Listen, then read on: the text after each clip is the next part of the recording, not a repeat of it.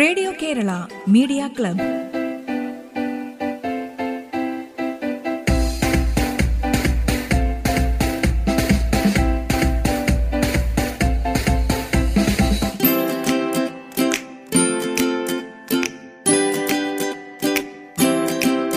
നമസ്കാരം, radio Kerala media ക്ലബിലേക്ക് സ്വാഗതം. ഇന്നാദ്യം പുസ്തക പരിചയമാണ്. സജിത് മോഹന്റെ കുതിരപക്ഷി എന്ന പുസ്തകത്തെ പരിചയപ്പെടുത്തുന്നു രേഖാ മോഹൻദാസ്.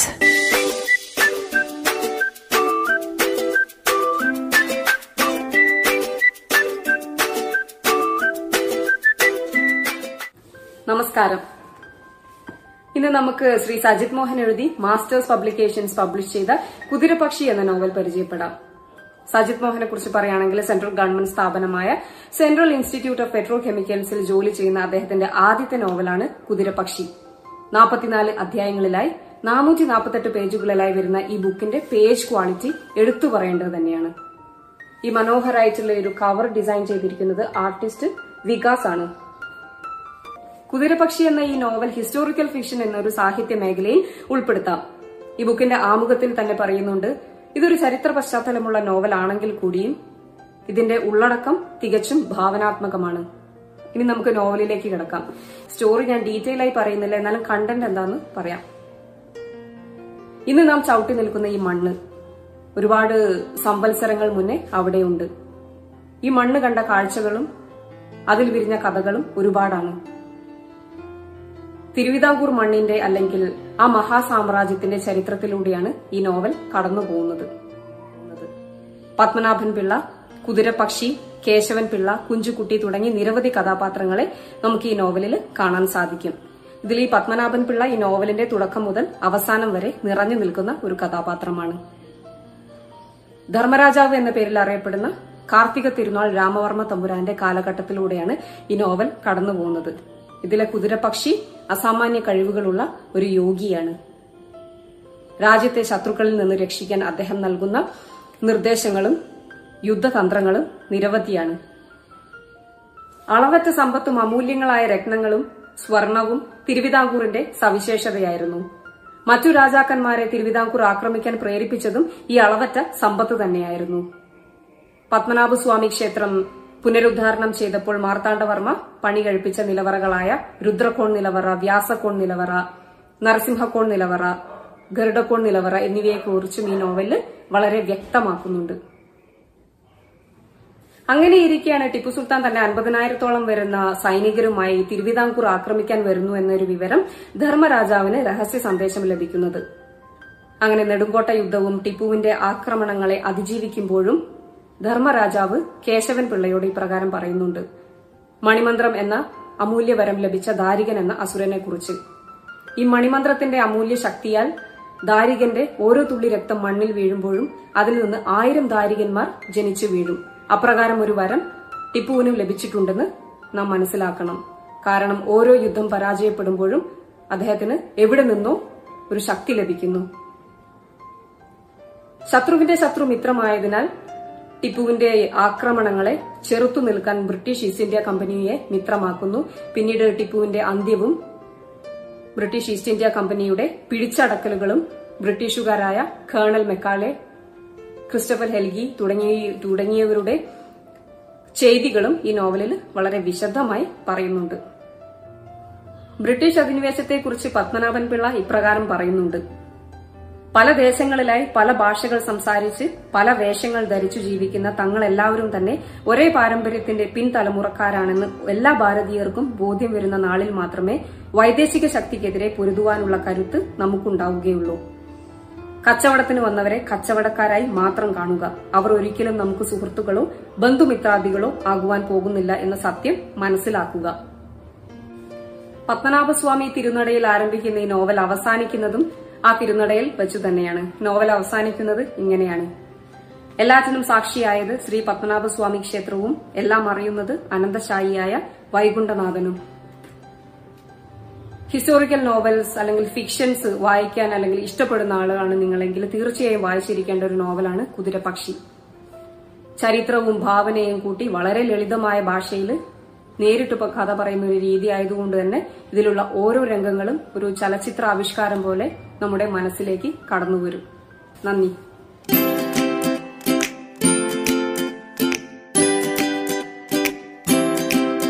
സജിത് മോഹന്റെ കുതിരപക്ഷി എന്ന പുസ്തകത്തെ പരിചയപ്പെടുത്തിയത് രേഖാ മോഹൻദാസ്. ഒരു മിന്നാമിനിങ്ങിന്റെ നുറുങ്ങുവെട്ടം എന്ന ചിത്രത്തിനായി ഓ.എൻ.വി. കുറുപ്പ് രചിച്ച് ജോൺസന്റെ സംഗീതത്തിൽ ഉള്ള ഗാനം പാടുന്നു പ്രേംരാജും മകൻ സൂര്യനാരായണനും ചേർന്ന്.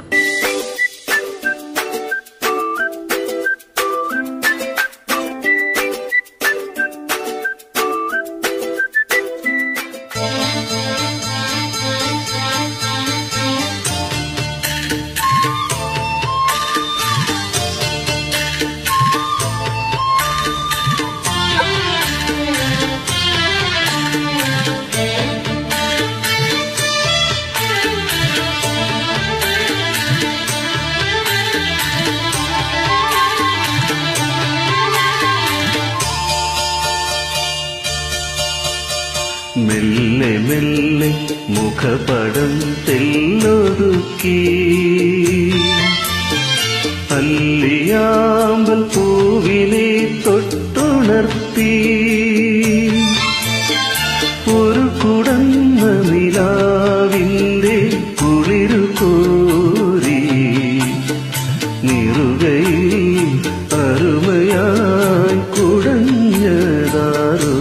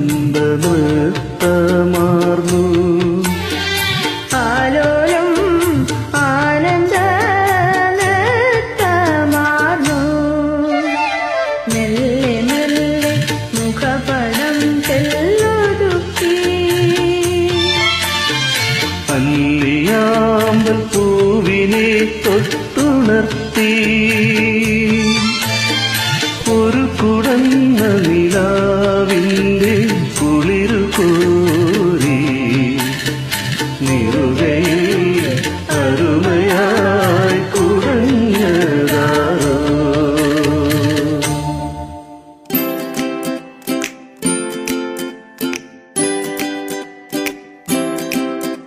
ഗായകൻ പ്രേംരാജും മകൻ സൂര്യനാരായണനും ചേർന്ന് പാടിയ ഗാനമാണ് നിങ്ങൾ കേട്ടത്. റേഡിയോ കേരള മീഡിയ ക്ലബ് ഇടവേളയ്ക്ക് ശേഷം തുടരും.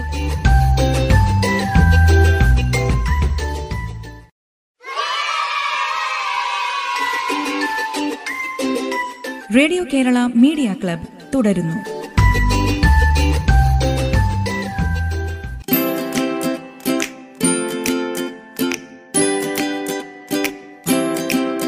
റേഡിയോ കേരള മീഡിയ ക്ലബിൽ ഇനിയൊരു കവിത, അമ്മ വിളിക്കുന്നു.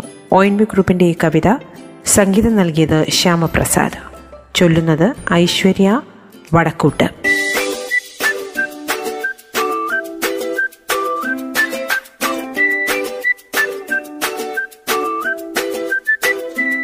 അമ്മ വിളിക്കുന്നു പോരുവിൻ മക്കളെ, അമ്മയോടൊപ്പം നടക്കുവിൻ മക്കളെ.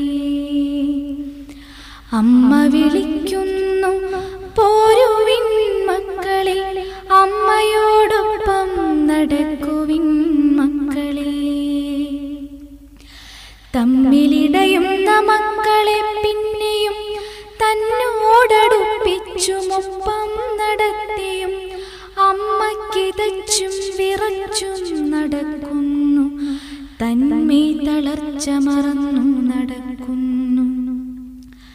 തർക്കിച്ചു തങ്ങളിൽ കൊത്തുന്ന കൊല്ലുന്ന മക്കളെ, തൻ ചിറകിൻ നിഴലിൽ സ്നേഹവ്യഗ്രതയാർന്നമ്മ നിർത്തുന്നു, മത്സരം വ്യർത്ഥമിന്നോതുന്നു.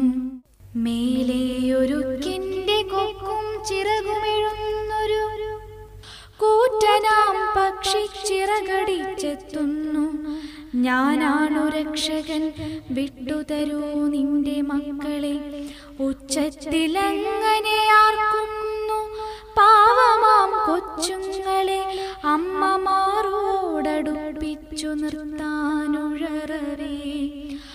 ആത്മപ്രതിരോധ ശക്തമാം സ്നേഹവിശ്വാസങ്ങളും പിതൃദത്ത കവച കർണാഭരണങ്ങളും സൂത്രത്തിൽ യാചിച്ചവർക്കു നൽകി കുരുക്ഷേത്രത്തിലേക്കു നടക്കുന്നു മക്കൾ. ഇന്നും അതീത സ്മൃതി ഗുഹകൾക്കുള്ളിൽ നിന്നുയരുന്നു മാതൃവിലാപങ്ങൾ, ഇന്നും അതീത സ്മൃതി ഗുഹകൾക്കുള്ളിൽ നിന്നും ഉയരുന്നുവോ മാതൃവിലാപങ്ങൾ. അമ്മ വിളിക്കുന്നു പോരുവിൻ മക്കളെ, അമ്മയോടൊപ്പം നടക്കുവിൻ മക്കളെ. ശത്രുക്കൾ ചങ്ങലക്കിട്ടു വലിച്ചു തൻ പുത്രനാകും പുരുഷോത്തമനെ, വെറും ബന്ദിയായി ആദിയവന ജേതാവിൻ്റെ മുന്നിലേക്കാനയിച്ചിടുന്നു. വല്ലതുമുണ്ടോ പറയുവാൻ എന്നു ചോദിക്കുന്നു. ഇന്ത്യ തൻ കീഴടങ്ങാത്ത മനസ്സിതു കണ്ടുകൊള്ളുക, ഇന്ത്യ തൻ കീഴടങ്ങാത്ത മനസ്സിതു കണ്ടുകൊള്ളുക, ചൊല്ലൂ മാനിയാം തൻ മകൻ.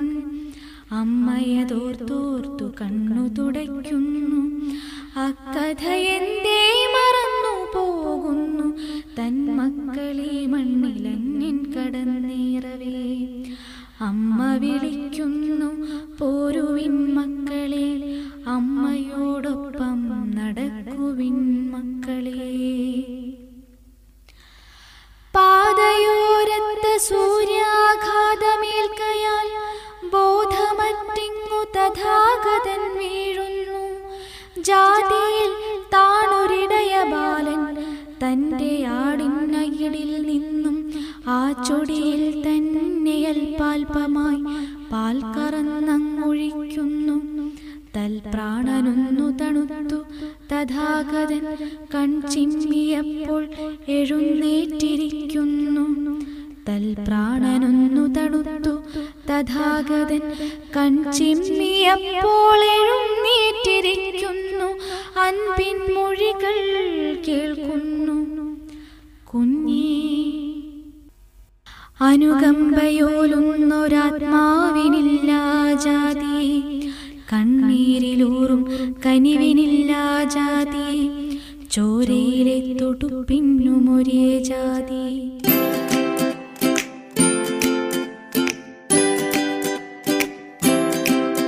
അമ്മ വിളിക്കുന്നു എന്ന ഓ.എൻ.വി. കുറുപ്പിന്റെ കവിത ചൊല്ലിയത് ഐശ്വര്യ വടക്കൂട്ട്, സംഗീതം നൽകിയത് ശ്യാമപ്രസാദ്.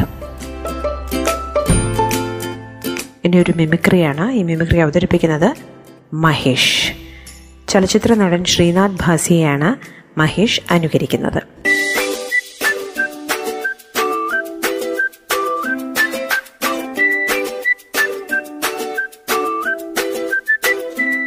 ഇത് മനസ്സിലാക്കുന്ന ഒരു ടൈം ഉണ്ടല്ലോ, like it solution, like something you don't do everything right, you know, because you human.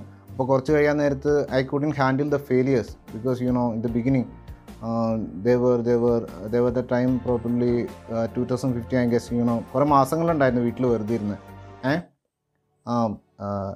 ഞാൻ അലിഗഡൊക്കെ പോയിട്ടുണ്ട്, ആ സർക്കിട്ട് ഇവിടെ. പിന്നെ ഓത്തുപുരയും പിന്നെ പള്ളിക്കൂടമൊന്നും ഇല്ലല്ലോ, അതാ നല്ലത്. അക്കരെയൊക്കെ കുട്ടികൾ കഷ്ടപ്പെടുവാന്നേ. അല്ലെങ്കിൽ ഈ പുസ്തകങ്ങളൊക്കെ വായിച്ചിട്ട് എന്തിനാ, അതിൻ്റെ സർക്കിട്ട് തന്നെ പോകണം, കുറേ നാടുകൾ കാണണം, അവിടുത്തെ ആൾക്കാരിൽ നിന്നൊക്കെ പഠിക്കണം. ഇത് ഈ തീ കൂടെ നടക്കുന്ന ആൾക്കാരെ കണ്ടിട്ടുണ്ടോ? പട്ടീനെയും പൂച്ചേനെയൊക്കെ തിന്നുന്ന ആൾക്കാരെ കണ്ടിട്ടുണ്ടോ? തീവണ്ടി, കപ്പൽ, ഇതൊന്നും പുസ്തകം വായിച്ചാൽ ഇതൊന്നും അറിയാൻ പറ്റില്ല. ഞാനൊന്ന് മാറി നിന്നപ്പോൾ പപ്പ അയാളോട് പോയി സംസാരിച്ച് ഫുൾ തമാശയാക്കി. ഇതൊരു സീരിയസ് സബ്ജക്റ്റാണ്, അയാൾക്കൊരു തേങ്ങ പോലും മനസ്സിലാക്കിയിട്ടില്ല, ഫുള്ള് കേട്ടുപോലുമില്ല. ആ പ്രൊഡ്യൂസറാണെങ്കിൽ ആ കിഴങ്ങനെ ഡേറ്റ് കിട്ടി എന്നൊന്ന് പുറകെ നടക്കാം. ഞാനൊരു കണക്കിനാണ് എഴുതി തീർക്കണത്.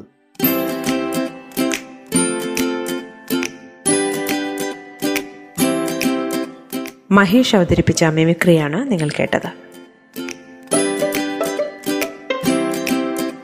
റേഡിയോ കേരള മീഡിയ ക്ലബിൻ്റെ ഇന്നത്തെ അധ്യായം ഇവിടെ പൂർണ്ണമാകുന്നു. നിങ്ങളുടെ ഇത്തരം സൃഷ്ടികൾ ഞങ്ങൾക്ക് അയച്ചു തരേണ്ട വാട്സപ്പ് നമ്പർ 9495919675, 9495919675.